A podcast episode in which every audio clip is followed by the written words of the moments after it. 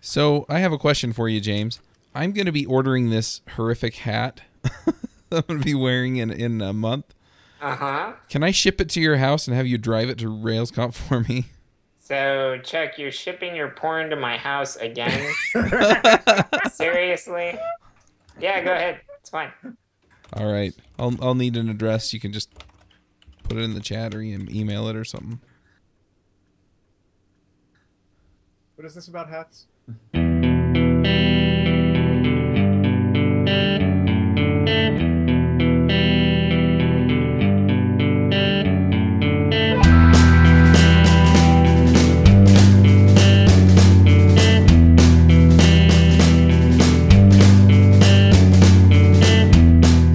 This podcast is sponsored by New Relic. To track and optimize your application's performance, go to rubyrogues.com slash new relic. Hey everybody, and welcome to episode 47 of the Ruby Rogues podcast. This week on our panel, we have Avdi Grimm. Hello, hello. We also have David Brady. Hey everybody, Dave Brady, Chief Metaphor Officer at Slide Rule Labs. We also have James Edward Gray. You guys don't realize what I go through to be in this show. I just sat through 20 minutes of emotionally scarring material. That's so true. Uh, we also have Josh Susser. Hey, good morning from San Francisco. And I'm Charles Max Wood from Teach Me to Code. We also have a guest rogue, and that is Dan Kubb. Hey everyone. Do you want to introduce yourself for those who don't know who you are? Uh, yeah, um, I'm Dan Kubb. Um, I'm working mostly on the Data Mapper project, um, and I, uh, 2009, I, I won a Ruby Hero Award for that. And I do a lot of other open source stuff and Rails and random small projects. And uh, right now, I'm working on mostly on Data Mapper 2. And yeah, so that's pretty So much I, it. I got to lead with one question, Dan. Data Mapper, is that thing still around? Uh, yes, it is. Uh, yeah, I mean, we're uh, obviously, um, uh, you know, competing with Active Records, so that's that's pretty tough. But uh, um, we um, we still have a pretty active user base. Um, I mean, it's not quite as as busy as back in the MERB days, but um, uh, the Data Mapper project is much stabler now than it was in 2008, 2007, when uh, when the bulk of the Ruby community tried it. But uh, Yeah. yeah, uh, yeah and the Data Mapper 2, we, we have some great plans for that. Um, we've been blogging about it here and there, and uh, That's I mean, if you want to talk about it, I will. Are you you- so? So we actually have a different topic for the the show today, but but Data Mapper. So, so I'm a big fan of Magic. I loves me some Magic. I love I, you know get get as much active support, monkey patching up up in my business as I can handle. Um, but Data Mapper, have you guys stayed true to the the philosophy of no magic? Everything should be explicit. If you want it, you should you should it should be out where you can see it. Yeah, I mean, we you know, there's a few things that we do differently. Um, for one, we you know all the attributes are declared inside the model, so you can see what um, what's happening. Um, you know, we do try to stay away from magic when we have multiple different ways of doing things. We we try to do the simplest thing that will work. Um, Nice. And and and you know, I mean, obviously there is things there depending on on your level of experience. It might it might be considered magic, but um, uh, I mean, we definitely try not to uh, you know not to do things that are overly clever. I, I think it's brilliant. I, I, I think it's I think it's good to have two competing models coming from opposite ends of that spectrum, so that people can try both and use which one that you know is going to be the best fit. Yep. Yeah, I mean, I mean, one of the things with Data Mapper is, and and is that it's actually, I mean, given the name, you'd think it's an actual Data Mapper, but it's actually a uh, a variant of an active record, or at least the version version one is.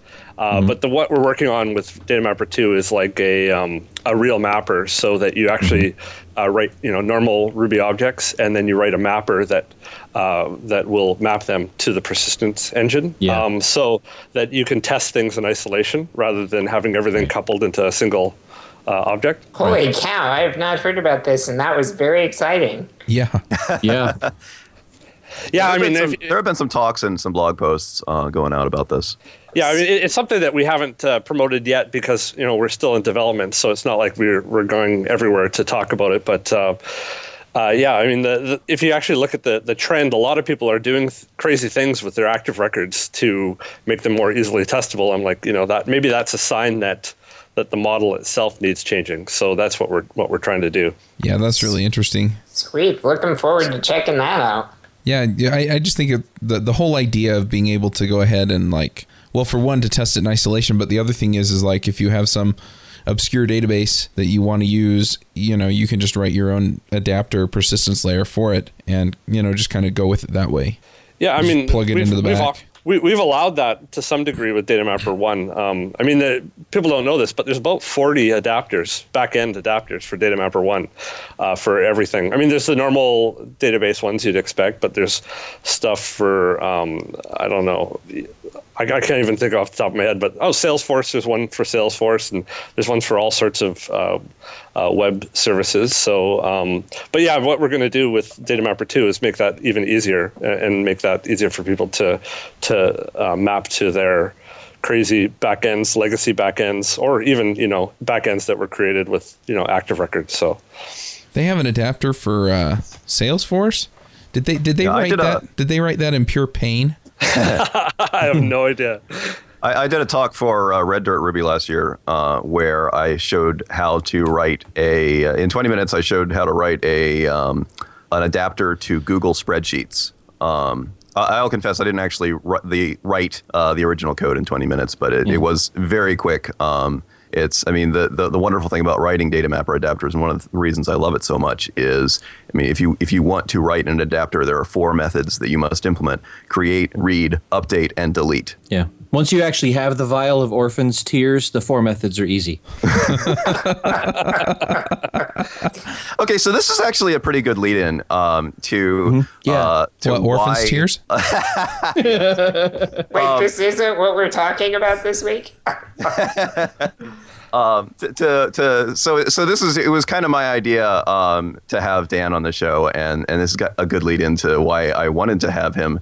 Um, I've been uh, I've been using Data Mapper. Anybody that I mean watches me tweet or something knows that I, I really love Data Mapper. I've been using it for years, um, ever since my Devver days, and um, uh, so as a result of using that, uh, Dan has been one of my coding heroes for a long time because uh, one of the things I love about that project is that um, uh, the code, at least the, the parts that, that Dan has been able to renovate, um, is just beautifully written, uh, very easy to follow. Uh, one of the, you know, I, I was one of the things I, I did one of the first things I major things I did with Data Mapper was implement an, an adapter or actually uh, help update an adapter for um, for Amazon. I think SimpleDB, uh, and you know it was just so easy to follow the code that was in the project. Um, and and so he's been a kind of a, a hero of mine because he writes really really clean code. And every time I read his code, I feel bad about my messy code. And um, and then more recently, I've had the privilege of of actually working with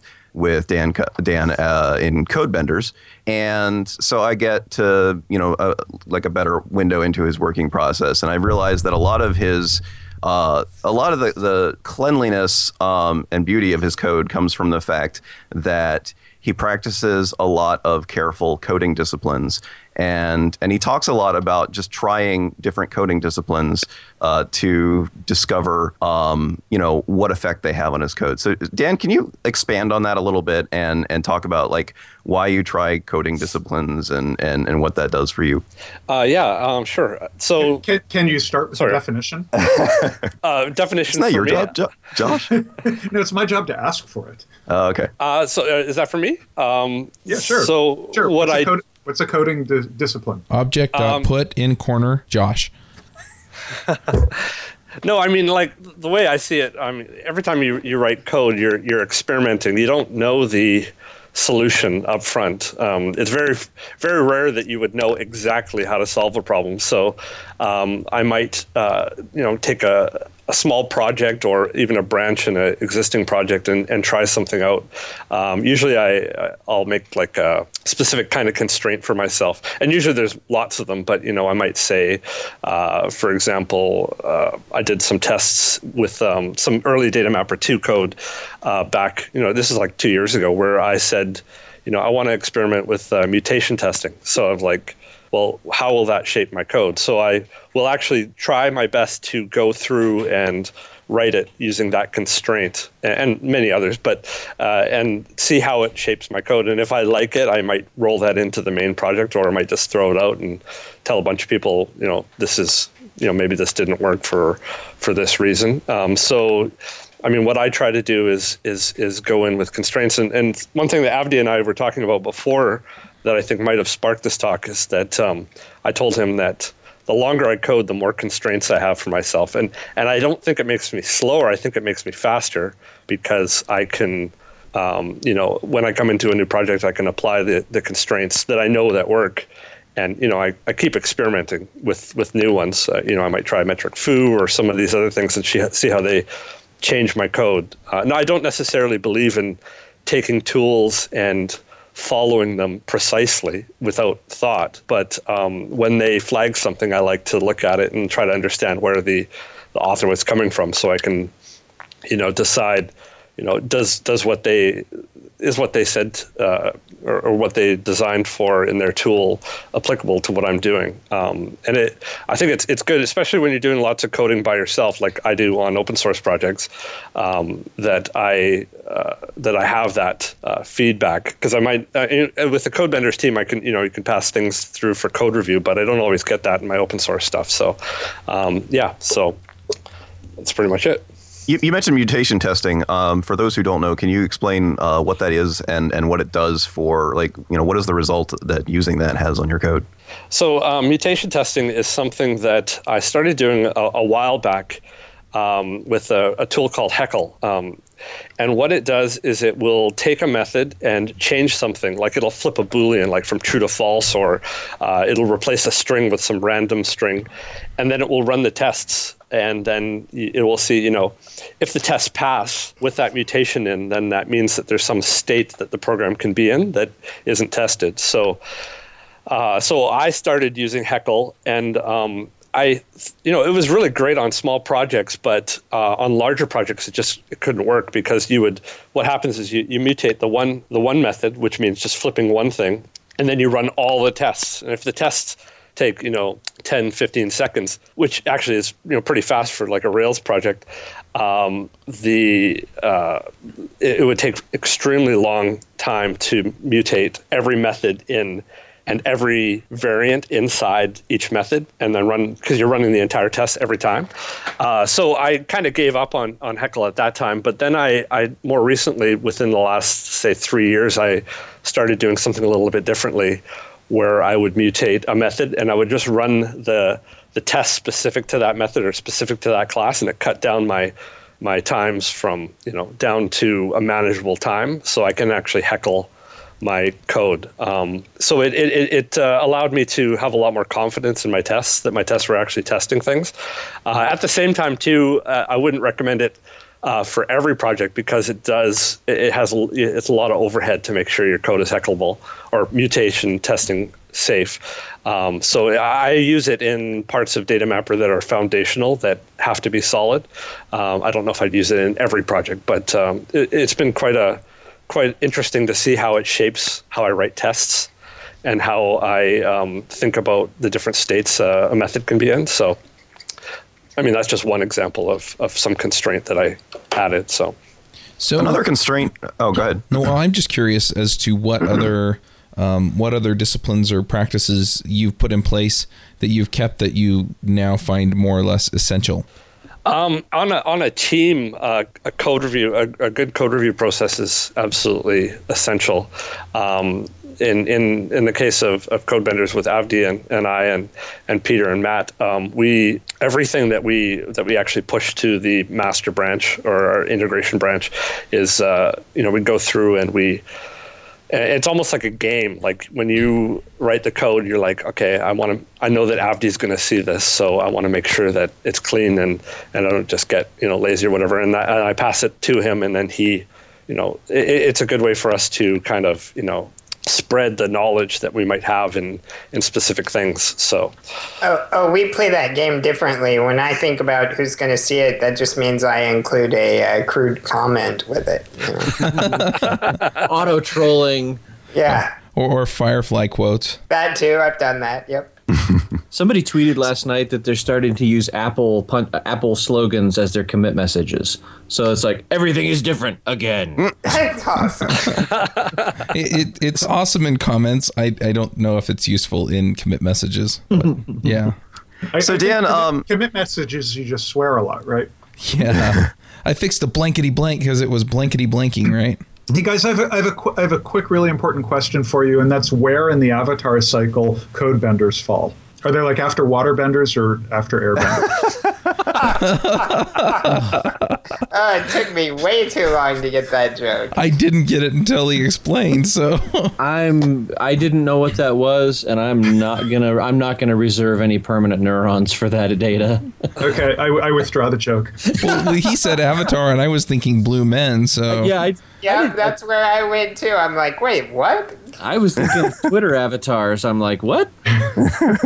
yeah, those Blue Men are from the other part of Canada. I was thinking like the avatar cycle is first you put the green dot on it for Iraq or Iran, and then yeah, and then you block it black it out for SOPA. Yeah.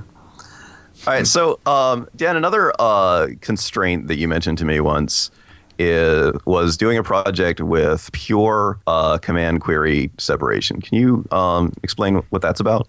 Okay, yeah. So um, command query separation means that um, when you're writing a method, you decide um, is this a command uh, or is this a um, a query? And uh, and the, the difference is a, a query can return some value, but it can't change the state of the object. So you can call it as many times as you want, and it won't change anything.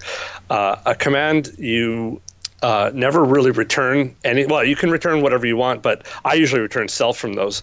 But uh, the the purpose of it is to um, uh, sort of change the state of the object. And uh, one of the things I did in one of the uh, in one of the core pieces of DataMapper, which we're right now code naming uh, Veritas, is um, I used strict command query separation, and I found it really nice for testing because I, I knew exactly you know for my query methods I knew that I could uh, I could uh, I wouldn't change any state, and it was really uh, it was really well i don't know was really useful to have the the separation rather than methods that change state and return values. It uh, it's it's hard to reason how those things will work when you when you do them. And i think i mean it's sort of the trend but there are lots of common methods that that do that in other libraries. Like for example um, uh, active records valid method you know it it returns the state boolean true or false whether or not the object is valid but it also sets the errors. Uh, so I mean you, it just in the the simple fact that you're asking the object for some state it actually changes the object or it changes something inside. So um, yeah. I, that's kind of interesting. I, I I wasn't familiar with that idea. So talk to me about like how a method like uh, array delete does that qualify because it changes the state but it returns the object if it was able to delete it or nil if not is that a violation or not well, I, I, think that there are definitely exceptions like that. Um, there are some some cases where when you're removing something, you return the state. But but in general, I usually try to stick to uh, to command query separation because I like how the, the code looks. I think if, I find it much easier to test things when they're doing one or the other, not both. Uh, but definitely in, in, in parts of Ruby standard lib and, and core, there are places that, that don't follow it.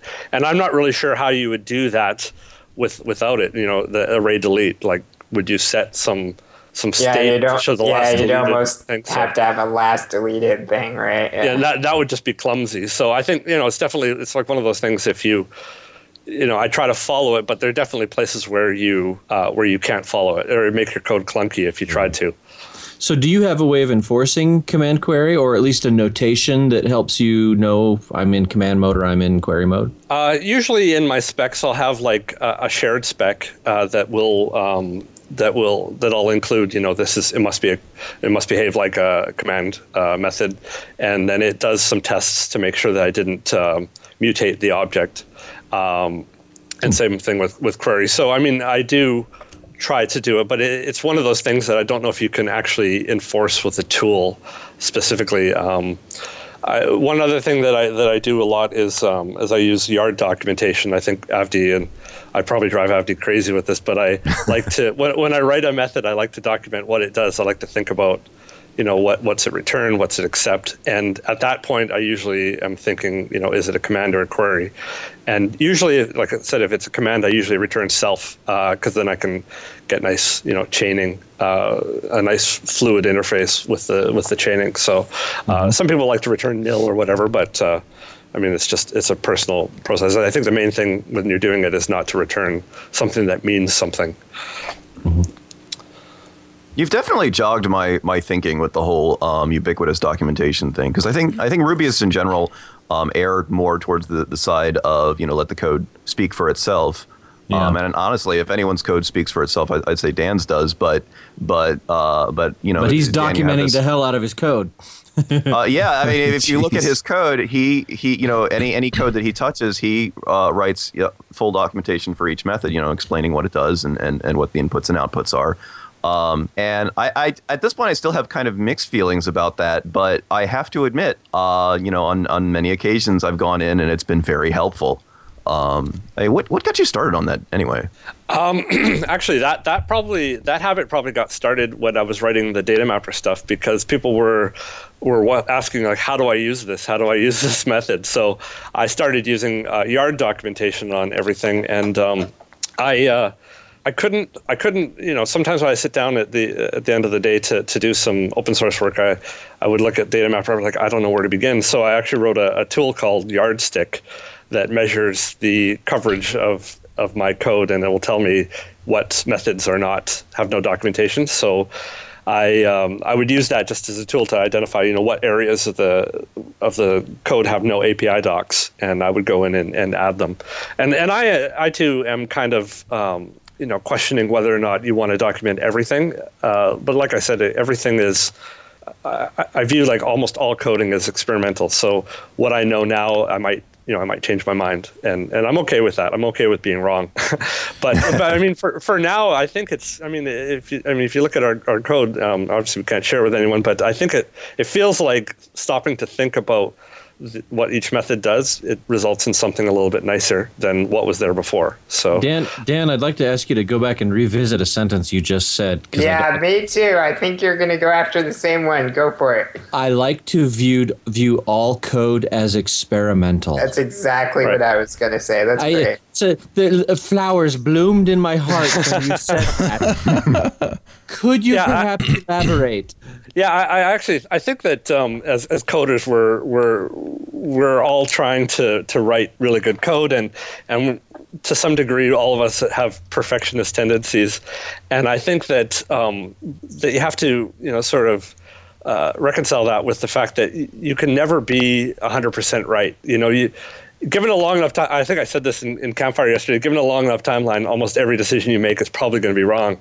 Uh, so you have to be comfortable with being wrong. Um, so I view almost all code as experimentation. That doesn't mean that I go off and write crazy code, but I also I write it. You know, given what I know right now, given um, you know what I know right now, this is the best I can do. And you know, it it might not be right in six months, but I mean that's why we write tests and that's why we write clean code and document it so that we can go in and and change, make the changes later. So yeah, a, a friend of mine used to the way he would say that is there's no such thing as a good design. The, yeah, that's you know, a great that's a great idea. Yeah, just, it's a good design given whatever information you have now, and then you know you run into something six months later and like ah that's why that was a really bad idea. You know. yeah, yeah, everything every solution is a is a response is like an ad hoc response to some situation, and situations change, requirements change. So right. So that's really sure. good. I, I really like what Dan keeps saying here about uh, I'm okay with being wrong. You know, I yeah. think I, uh, as programmers, we have a real problem with that. I mean, I mean, almost what we do, and I, I think it's, I think it's that. It's that what we do kind of requires a little bit of ego. You know what I mean? I mean, we run up against problems that are very large and very hard to tackle. You know, oh, I'm just going to design this complete system, you know, out of my head and make it all up as I go, you know, and things like that. So we tend to have an ego problem. And then, you know, when you know when the data comes around you know it's it's the good programmer who can admit oh yeah i totally screwed that up you know mm-hmm. I, Yeah, I'm going to say. I- I, am going I- to say this. Oh, go ahead, Chuck. I just wanted to point out that I don't have an ego problem. I actually am always right. Right. So exactly. I have a problem with Chuck's ego, but um, no, I'm, go- I'm going to say this sentence. It's crowding you out two miles away. Sorry. Yeah, completely in all sincerity, knowing that it's hypocritical, but I am very proud of my intellectual humility. And like, like it's one of the things that I value about myself. Like, so I'm, I'm sincere when I say I'm proud of it, which is I recognize that's messed up. But Angela Harms came and spoke at Mountain West Ruby RubyConf. She talked about you know problems with pair programming, and she talks about do you ever zone out? And I'm like, I zone out all the time. That's why I take 60 milligrams of Ritalin every day. I mean, it's it's well 40, but anyway, uh, the, the, thing is is that um, I figured it's an ADD thing, and she says no. If you're zoning out, it's because you're lost and you're afraid to admit that you're lost. And I took a huge ego hit um, when she said that because I realized it was absolutely true. It was because I get lost when, when I zone out. It's because I'm lost, and I don't want to tell my partner that I'm lost. And so the, the, the this all started with with Dan saying I consider all code. I tend to consider all code as experimental, and the best freaking programmer. And we, we're interviewing Dan because he writes beautiful, wonderful code here. And if you're listening out there, everybody, be willing to be humble about your code and continuously improve. And that's how you become as awesome as Dan. That's what I have to say about that. I think it's absolutely true. I mean, I mean, um, you know, Dan's. I don't. I'm probably not going to say this for himself, so I'll say it for him. He's absolutely one of the humblest programmers I know, um, and he inspires me. I mean, not just in his code, but just in attitude, inspires me every day to be, you know, to to kill my ego a little bit more and and be a little bit more open about, you know. Uh, all the things that I'm probably wrong about. Right. So two things here. First off, we should do a dramatic reading of Dan's code, and then angels can sing. The- the- the- the- Hosanna, Hosanna. the second thing is is I, I'm I'm a little curious about um, where you come up with new things to try. I mean, there are always new things to try out there, but it seems like sometimes I see things and I'm like, eh, that just doesn't make sense for me. And and other times it's like, well, I'd really like to try that, but you know, I don't feel like I have time or whatever. Um, and so I'm trying to figure out, okay, how do I find things that I feel like are important enough to give a shot to?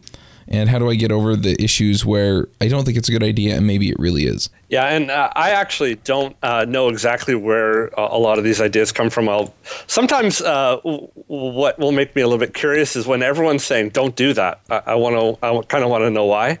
Uh, so I will, you know, try to try it anyway, just to see like why is everyone saying this? Why is everyone universally against this idea?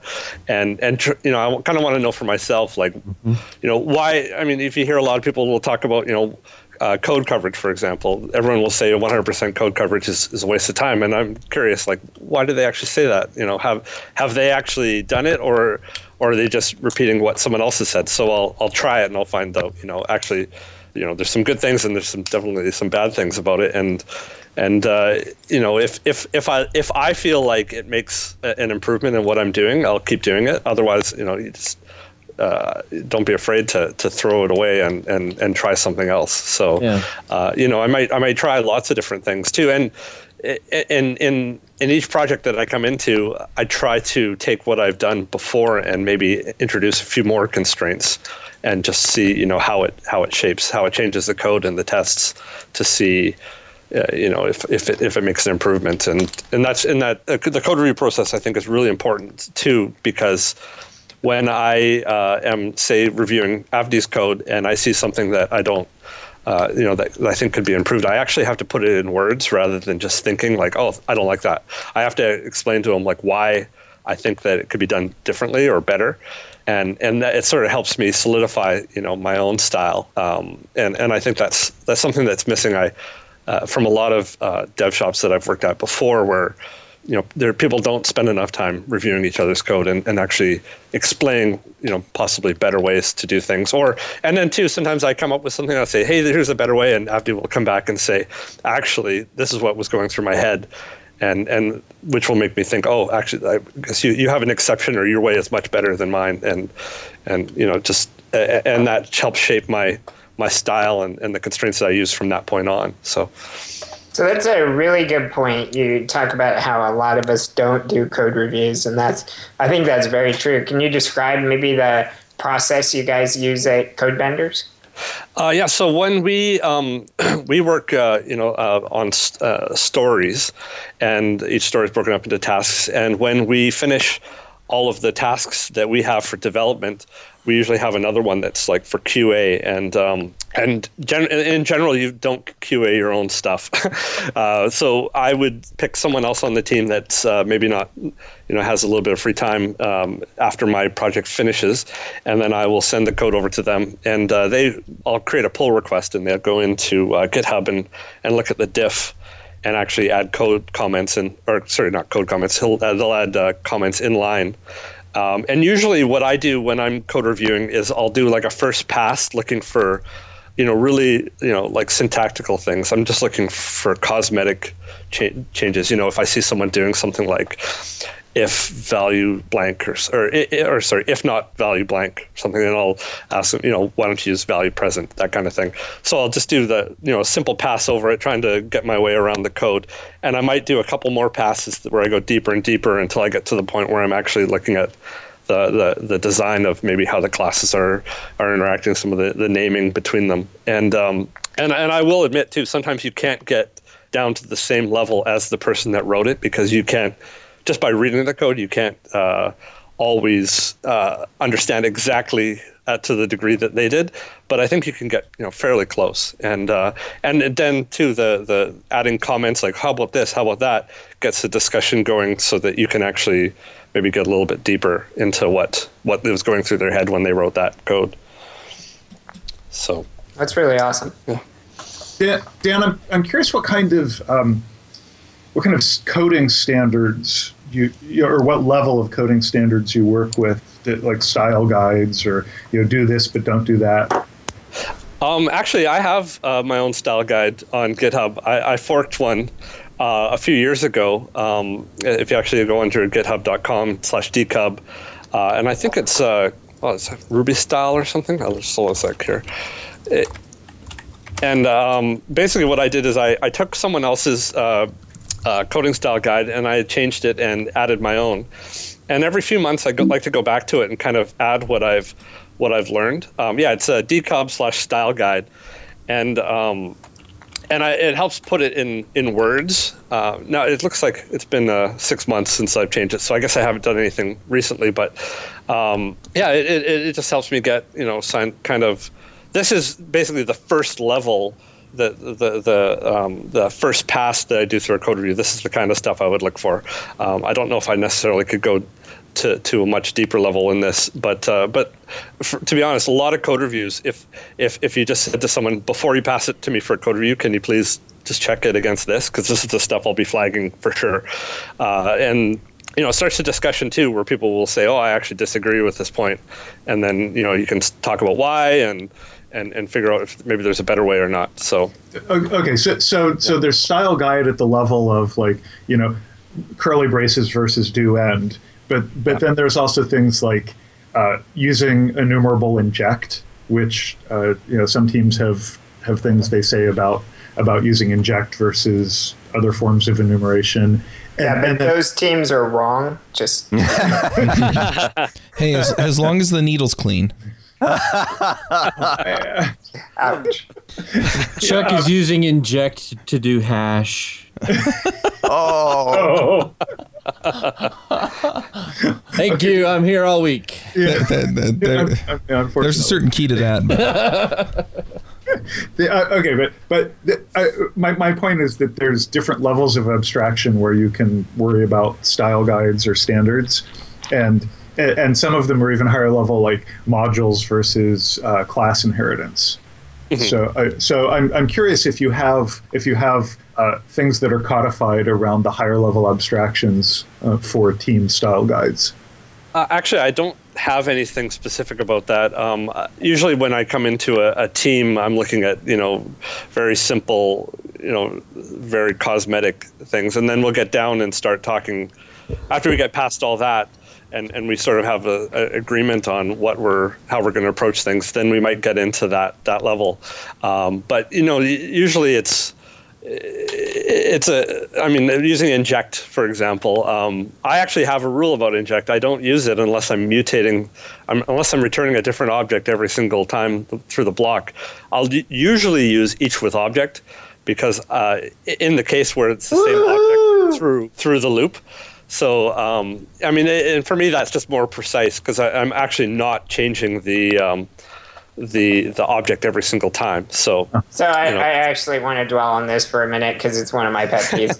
um, the reason everybody hates inject is because we all do. We uh, in Ruby it used to be that people used it with a hash all the time, and they pass a hash into it, and then they'd set some key in there, and then do semicolon and put the hash after it because you have to return the return value, right? That's the only thing you can do with ha- with inject, isn't it? yeah. So see, David Brady writes code like this, um, and uh, in uh, It's Ruby, true. David Brady is doing it wrong. It's doing it wrong. That's right. Should be our new slogan. In Ruby 1.9, there's a, a new iterator called each with object, which is actually meant to serve that purpose. And it's when you want to iterate with some object along with the iteration. So, like the hash, you patch the hash in, and every time that object carries forward, no matter what, uh, no matter what happens in the block. So you can use each with object to do stuff like that. Inject wasn't meant for stuff like that. Inject is meant where you are uh, over time building up some result, right? Um, and you're doing that by you know, you know uh, the the great example is if you have an array of numbers and you're summing them, right? Which Rails has a sum method, but um, but uh, the you know you're adding them to each other. That is the correct usage for inject. So. Right. So it's value accumulation, like the top of my desk. I need to clean it off. Is is is there really a, a and maybe this is too much of a side tangent? Is there a real difference between inject and reduce? No, they're aliases. They're the okay. exact same method. Okay. Easy answer. I, I'm gonna have to go write uh, Dan Kubb Lint off of his style guide now. I do, Dan. Uh, I, I may be jumping way ahead to the end of the call, but seriously, will you go out with me? I mean, will you pair programming with me? uh, sure, yeah, I, I'll pair program with you. Woohoo! In before the rest of you guys, suckers. And, and, and Dan, when he zones out, you know what that means. Yep. It means Uh, he doesn't give a shit. About you or your code. Dan, you said something recently in, in a campfire chat that stuck with me. Um, we were discussing, uh, uh, or, or Peter and I were discussing um, tickets, uh, you know, user stories that just aren't interesting. You know, the, the ones that, that you want to leave toward, till the end because they're just boring, dumb stories as fr- from a coding point of view. And you basically said no story, no story is uninteresting. Um, and, and I, Love this guy. um, and and um, and, and for a specific reason. And I, I think could you just like uh, if you remember that conversation, could you just par- uh, you know restate yourself rather than me trying to restate what you said? Yeah, I, I think I, I said something like, you know, there's always something that you can find interesting in a story, and sometimes you have to make it interesting by introducing some constraint or using it like as a learning experience. Uh, I think I, I don't remember the specific case, but I, I believe it was something to do with. Um, you know the story was, was wasn't particularly interesting.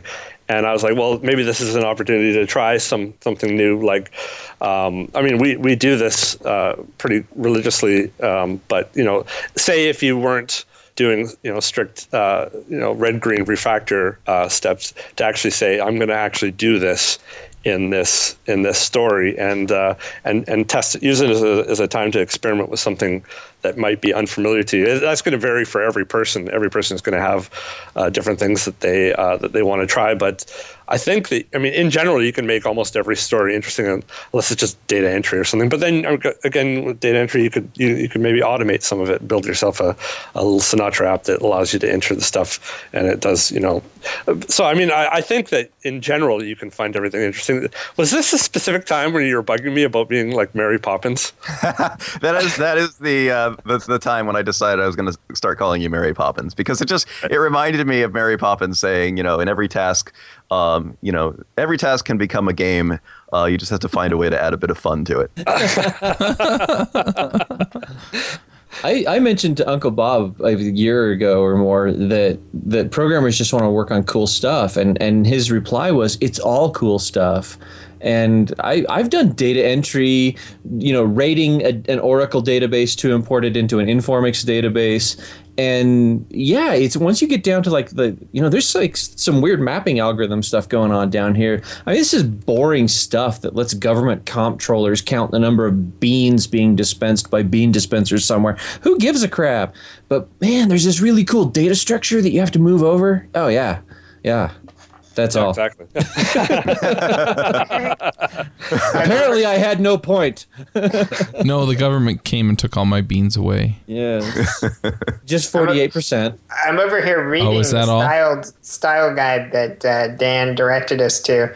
It's a pretty neat exercise. I actually don't agree with uh, some of the things in it, but everybody should read through it because uh, so you can get some neat ideas like uh, using a blank line before the return value just to like set the return value apart. It's mm-hmm. kind of a neat idea.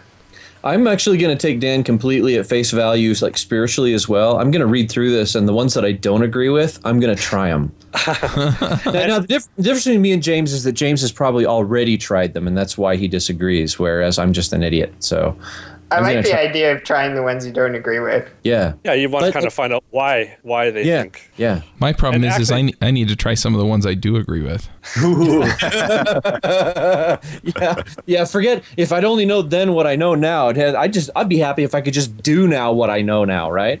Some days, I tell you, some days and some projects, it's just you just don't want to, and and I think that's part of what we're discussing here too. Is that, I mean, we we all know generally the right kinds of things to be doing, and it's just it's hard sometimes to really have that kind of discipline and sit down and say, look, I'm going to write this code the right way, the best I can, you know, from start to finish you know and i mean most of the time you know i'm i'm in a mode where i'm willing to do that but every once in a while i really have to fight to get it done mm-hmm. So that's a good question, Dan. Do you find yourself cowboy coding sometimes? Do you you say, "Oh, today I'm going without the rules"? Oh yeah, I mean, I don't think that you can maintain 100% discipline all the time. You have to give yourself a break. Um, and you know, I might have uh, open source projects where uh, you know I, it's just me experimenting off in a corner. Or I have a gist, and and in those cases, I might cowboy code. Uh, I might just spike something out with no tests and just see how it see how it works. So I think that I think there's room for everything. I, I don't think that you should be uh, you know, slavishly using these these these guys and never divert diverging from them is is also not good. You know, you have to st- stop and think about what you're doing and and and and sort of match what you're going to do to how you're feeling because I don't think that you can maintain 100% discipline all the time. It's you'll burn out really fast that way. I think. D- Dan, Dan, are there um, are there uh, sort of uh, false disciplines that you've encountered over time? And Oh yeah, like- tell like- us what didn't work. Oh, what what didn't work? Um, okay, I'll, I'll actually because we were talking about mutation testing earlier. Um, I'll tell you some of the things that I don't like about that. So um, with mutation testing, you you uh, if you have a, a code base that actually passes all mutation testing, it means that every line of code can be changed and it will cause a spec failure.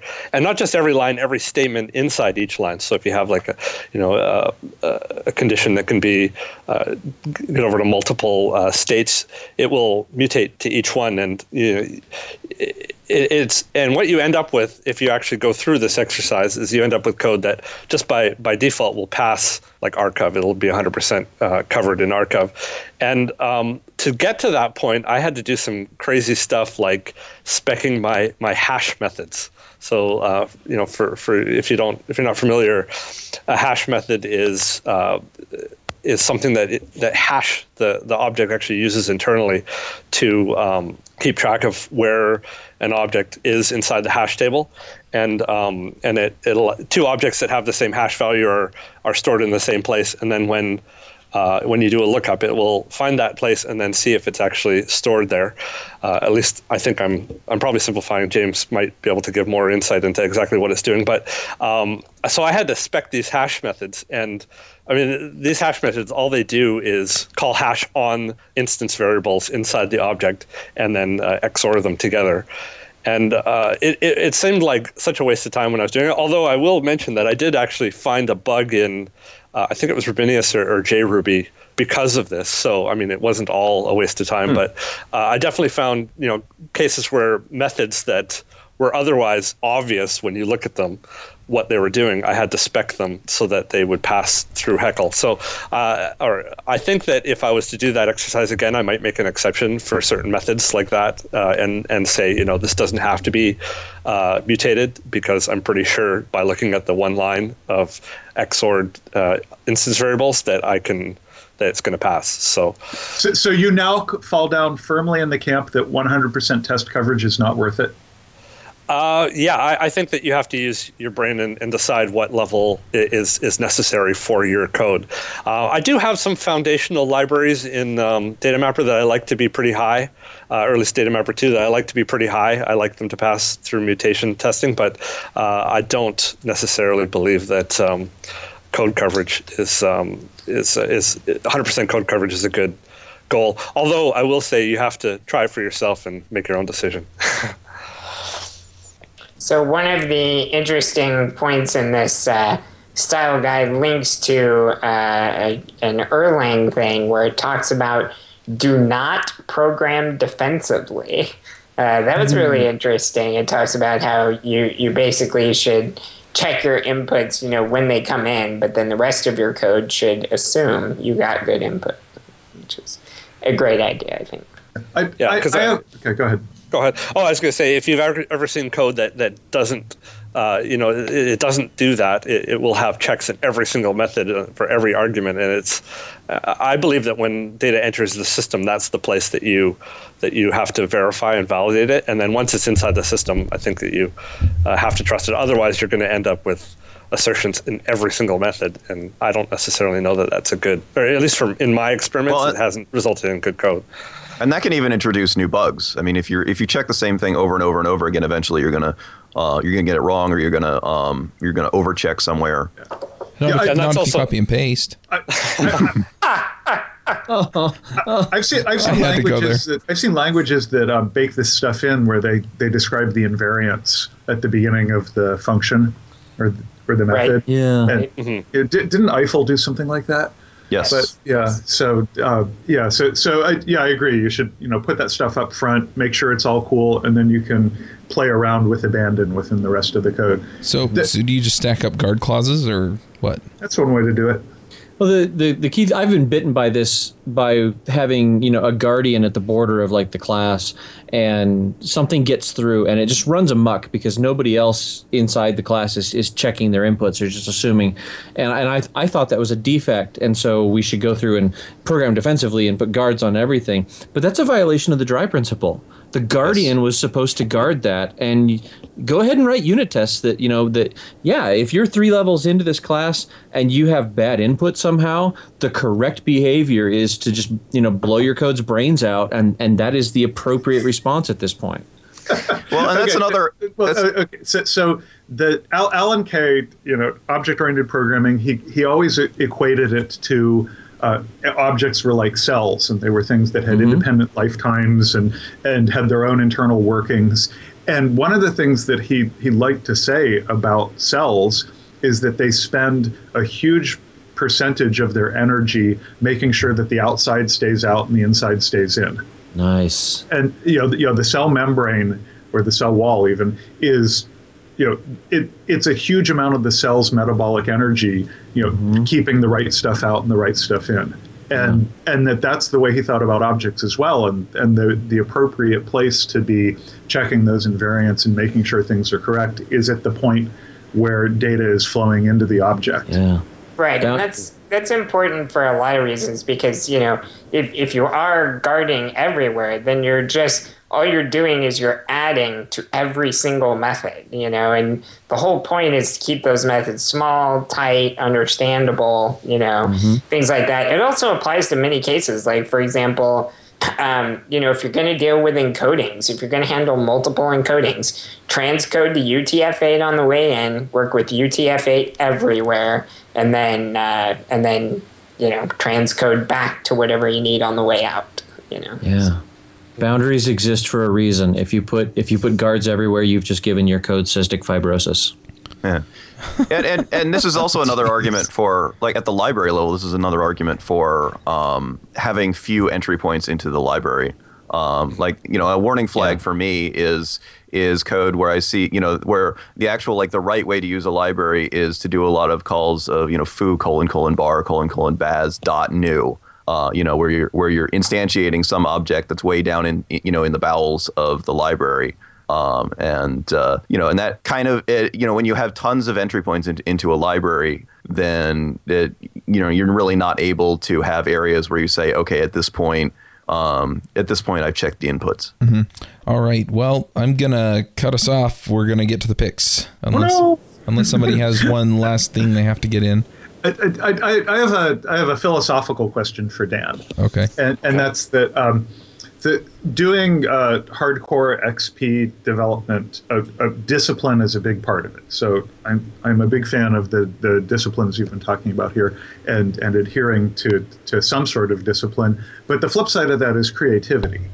And the you know I've written about discipline versus creativity. A lot of people have. I'm curious to hear how your thinking on how how you know, like constraints are freeing or constraints are constraining. I mean, the, you know, what what do you what do you see the effect is on your code uh, and and your level of creativity for problem solving if you are following these very um, strict disciplines? Uh, I actually, I think that uh, constraints actually liberate you a little bit. Um, I, I do believe that you have to go back and, and obviously question the constraints that you have. But um, sometimes, you know, if you if you're writing some code and there's multiple ways of doing it, your constraints will sort of lead you down a path. And you know, it, you always have to question whether that's still the right, you know, the right thing. That you're not just following something that you decided 10 years ago because someone told you so. Um, so. Uh, I, I find them liberating. I find that that uh, I can focus on things that are a little bit higher level than, you know, do I use curly braces or do I use do end here? You know that kind of stuff. So I, I'm not thinking at that. I'm not focusing on that low level stuff. I'm I'm able to focus on something higher, and and sort of you know how everything fits together. You know, are my classes right? Am I using the right naming here? And you know, sort of. Uh, I, I, n- I never feel that, that the constraints that I use um, uh, limit my creativity. Although I think that if some do, I think it's time to question sort of is that a good idea or not. So I would use that as a test. Um, Is my creativity getting stifled here because of something that I learned ten years ago that might not apply anymore? So Oh, that's a that's a great way to think about that. Yep. Cool. Interesting. I think it's kind of also, I mean, if you adopt some constraint, like I am not going to write a method over four lines, period, right? And then you mm-hmm. write that method that totally makes sense as five lines, you know, that's the way you naturally write it. Then you have to go back and figure out, okay, how am I going to shrink this down to four lines? And sure, you'll do bad things. I mean, if it, if the method really should be five, it should be five, you know. But you'll do bad things in order to make that happen. But at the same time, it will make you creative. You know, if, uh, how am I going to shrink this by one line? You know, maybe not a good kind of creativity, but you can often learn things from that. You know. Yep. right. All right. Well, let's get to the picks. Um, James, why don't you go ahead and share with us first? Okay, so I have uh, an on-topic pick and an off-topic pick this time. So, uh, or not necessarily on-topic, more like uh, work-related and not work-related. Um, I've I've kind of been out of blogs lately. I, I don't know. I haven't been able to find a blog I really enjoyed reading uh, lately until recently, and that's um, uh, Adam Keys' blog. uh, In my opinion, has been really good lately um, just incredibly practical uh, posts, in my opinion. Like he did one uh, just the other day about uh, database shape problems, and it's just a really practical look at, uh, you know, does the database fit the problem? Or, excuse me, the problem fit the database and, and stuff like that. He has one where he just has a video of. Um, how he uses splits in Vim, and it's kind of sloppy, you know, and that his process and stuff, but it's very real because of that, and I, I kind of like that. So, anyways, I, I just I, if you're looking for a blog that that I'm finding regularly interesting, uh, the the real Adam is what the blog is called, and it's uh, quite good. Okay, so then off topic uh, or not work related. Uh, I've been watching the TV show Breaking Bad, and if you haven't watched Breaking Bad, you got to try it out. It's is uh, definitely what a train wreck in progress looks like. Uh, almost every single episode is another amazing crisis that you you wonder how you know he's going to get out of. A uh, really cool episode about a science teacher or a show about a science teacher who finds out he has terminal cancer and what he decides to do with his life at that point. So uh, you should check it out. It's very enjoyable. Those are my picks. All right, uh, David, what are your picks? Uh, I just have one today, but it's absolutely freaking incredible. Um, I'm a little embarrassed about this, but I'm going to go ahead and uh, and have this be my pick. My pick today is davidbradypickmachine.com. This is this is a this is a fan uh, a fan submission from Aaron Cruz. Uh, he's Mr. Aaron Cruz on Twitter. Uh, he's got a big thing at the bottom that says not affiliated with David Brady or the Ruby Rogues, but it does have a gigantic picture of my head on it um, that spins around. Well, well, David, any picture of your head would have to be gigantic. This is true. This is true, even with a wide angle lens. Um, but this is a really, really cool. This is one of uh, an example of somebody scratching their own itch and then saying, "Hey, can you use this?" Um, so what this is, Aaron was frustrated that he kept wondering we would pick five things or 15 things at the end of every episode. Well, we've done 42, 43 episodes now. 46. 46 episodes. And so there's like 200 different picks out there. So he wrote this thing that takes each of our picks at the end of each show and goes out and he scrapes the page that we linked to and he takes all of the keywords from that page and builds and basically there's a little postgres full text engine search. So you can go to this thing and you can basically say i want to search for blog and it brings up avdi's uh, you know org to blog. It, it brings up stevey's drunken blog rants. Um, you know it's it, it, all the anybody that linked pick made a pick that had the page that it linked to had the word blog in it shows up in this search and so you can come here very quickly and find who who mentioned what and uh, and what they searched for and uh, i like I said, I think it's a little hilarious and a little funny that he decided to name it after me. Um, I think maybe it needs a better name I, because I, I, I don't want to be the next hamster dance dance of the internet. Um, actually, maybe I kind of do. Yes, that, you do. yes, okay, it's fair. I do. I do want to be the next. Search your feelings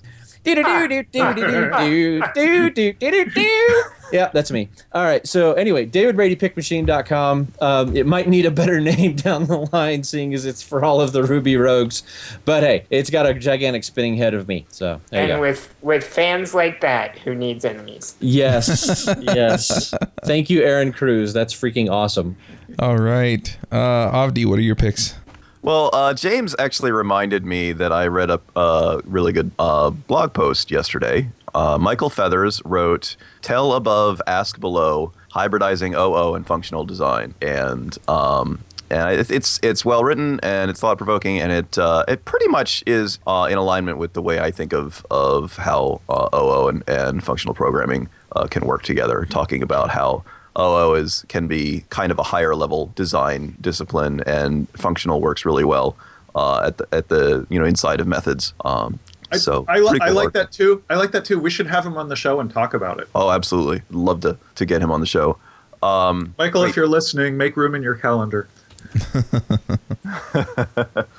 Um, another pick I have is a community, and um, this is tooting my hor- my own horn a, a, tiny bit because because I guess I, I kicked off the community, but it was almost accidental, and I, I can't really take uh, any responsibility for the quality of the of the discussions that have gone on.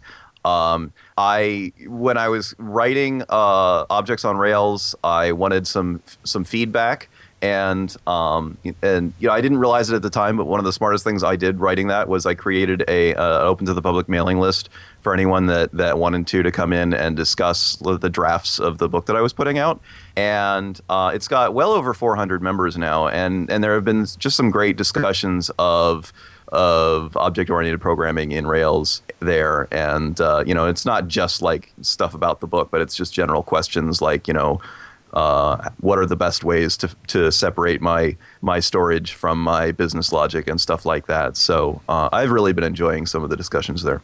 Avdi, I know you're too humble to uh, shill yourself uh, outrageously on the show, but where can I go to buy your book? objectsonrails.com. Cool. Also, you, you can also go there to read it read it for free. Sweet! It's the internet. Why should I pay for anything? because it's awesome. All right, um, Josh, what are your picks? Okay, um, I actually have an amazingly on-topic pick, um, although a little redundant now. Uh, this is the GitHub Ruby style coding guide or Ruby coding style guide.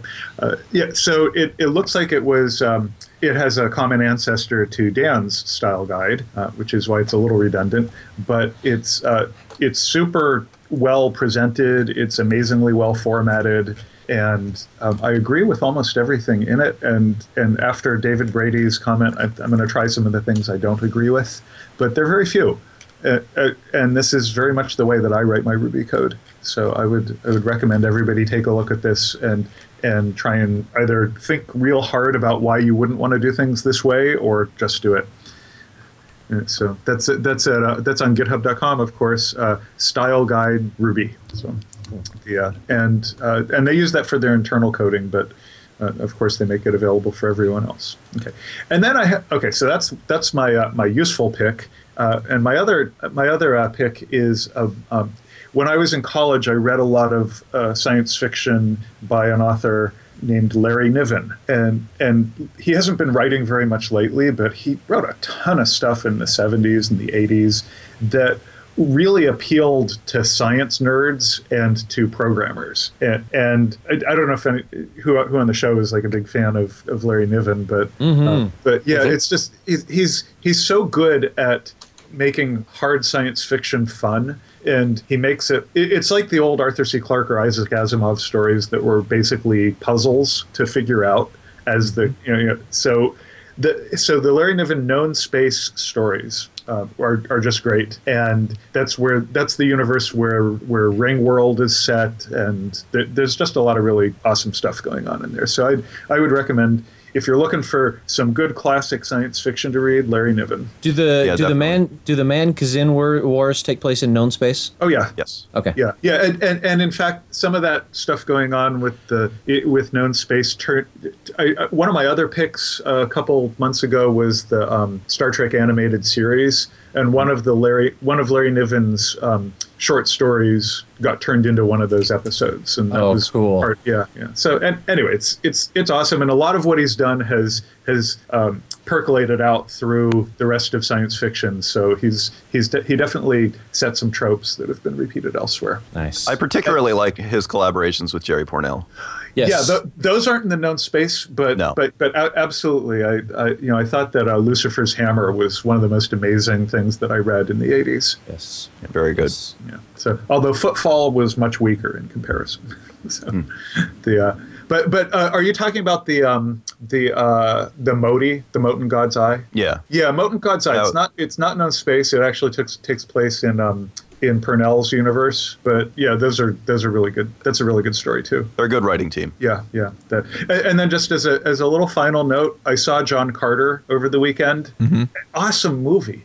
Oh, really? Yeah, I've been hearing really good things about it. The the the, the reviews have been a bit mixed, but it's just like like like amazing everything for for two hours. So I, I, And, I- and just to geek out for a second, Yeah. uh, it, you know, for those who, who don't know, John Carter is based on on a, uh, a series of science fiction stories that basically, uh, you know, along with a few others, created science fiction as we know it. yeah, yeah. This was written by Edgar Rice Burroughs, the guy who wrote Tarzan a hundred years ago.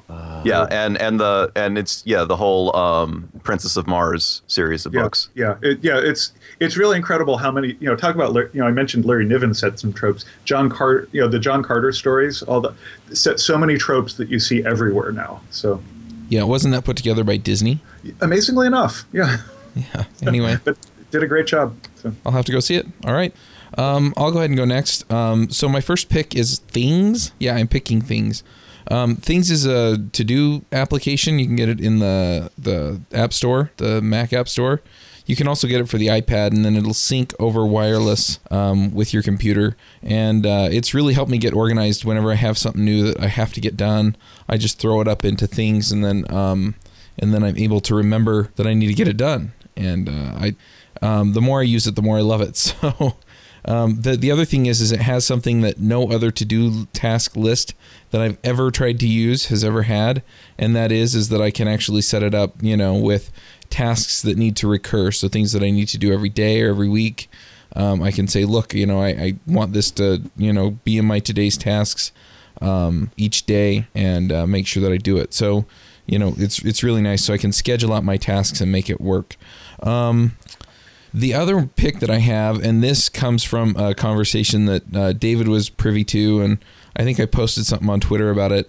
Um, but I was pretty frustrated because I had a client that I couldn't get to pay me. And Ah, you're gonna use this pick. Yes. Yes. and uh, so anyway, um, and and at risk of losing our clean rating, I'm actually going to tell you what it's called. Uh, there's this video on Vimeo. It's called "Fuck You, Pay Me," and uh, it it really, you know, he he goes over a lot of things that uh, you really need to know just to make sure that you can collect. And um, it turns out that I did just about everything right. Um, luckily enough, I, I didn't really know that I had, but my, my contract's pretty solid. So um, anyway, it he really just goes into look, you need to do these thing, kinds of things, and you need to do these kinds of things, and don't do these kinds of things. I think my favorite part, um, or the part that kind of made me laugh, was uh, he he goes up and he says, you know, you go to Quora and you you know that's like the font of all knowledge and you know you want to get a, a, super good answer so that's where you put it. And so uh, you know he shows a question where somebody says i can't get this guy to pay me. And the first question the first answer is well um, i think it was like a appeal to their emotions or write an emotionally charged letter. You could write a heart wrenching letter. that's what it was. And i'm just sitting there going that doesn't sound right to me. And then he goes don't do this. And i was like yeah. Anyway, he, he really just talks you through how to how to go through um, and and make sure that you're getting paid. And he also talks about a lot of situations that uh, that freelancers or you know service providers will run into, and uh, just make some stellar recommendations.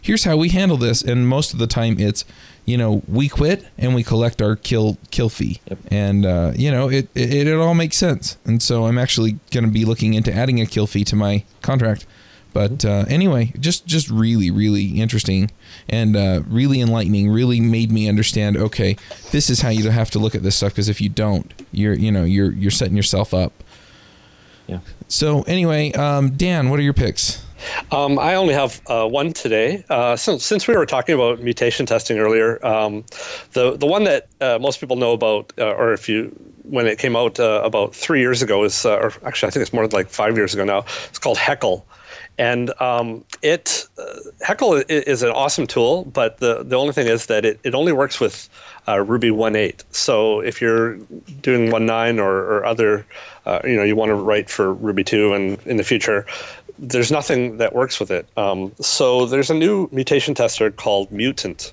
Uh, it's by uh, Joseph Bach and uh, Justin Ko, and it's at github.com slash uh, txus mutant. And it uses Rubinius uh, to uh, parse the uh, parse the code into an AST, and then it mutates the AST, recompiles it to Ruby, and then executes the specs. Uh, it's still in early development, but uh, it looks like it uh, will probably surpass Heckle in the in terms of how many um, mutations that it has, and it, it also looks like it's a lot more extensible. So um, it, oh, and it also mutates 1.9 syntax code. So so that's definitely something to look at if you're into if you want to get into mutation testing. So Very cool. that's All right. Well, uh, let's go ahead and wrap this up. Next week, we're talking to Jose about uh, crafting Rails applications, right? Yes. I just couldn't remember what today was. Okay. Jose Valim. And um, yeah, so I'm really excited about that. I can't- I can't put the book down. I mean, it's just so good. So I'm really excited to to dig into this with him. Um, we're I'm sorry, my brain just turned off. Um, we're also in iTunes, so if you want to get the podcast there, you can just look us up, Ruby Rogues.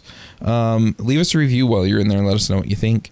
Um, and if you need to get it on another device, there is an RSS link on the main website, so you can pick that up. And uh, finally, I just want to uh, remind you to go check out our sponsor, New Relic. Um, you can just click on the link on the website, um, or you know we have the little thing that plays at the beginning of the episode that tells you how to get there. So anyway, um, that's it. Um, thanks again for coming, Dan, yeah. Thanks for having me. Absolutely. and we will catch you all next week.